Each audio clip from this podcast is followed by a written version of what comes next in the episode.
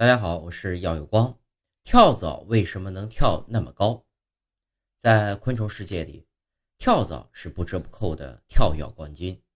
根据科学家的测量和记录，跳蚤跳高的世界纪录是二十二厘米，跳远是三十三厘米，这一跳就是自己身长的百倍，真是令人惊叹。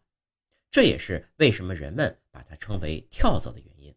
那么，为什么跳蚤能跳那么高呢？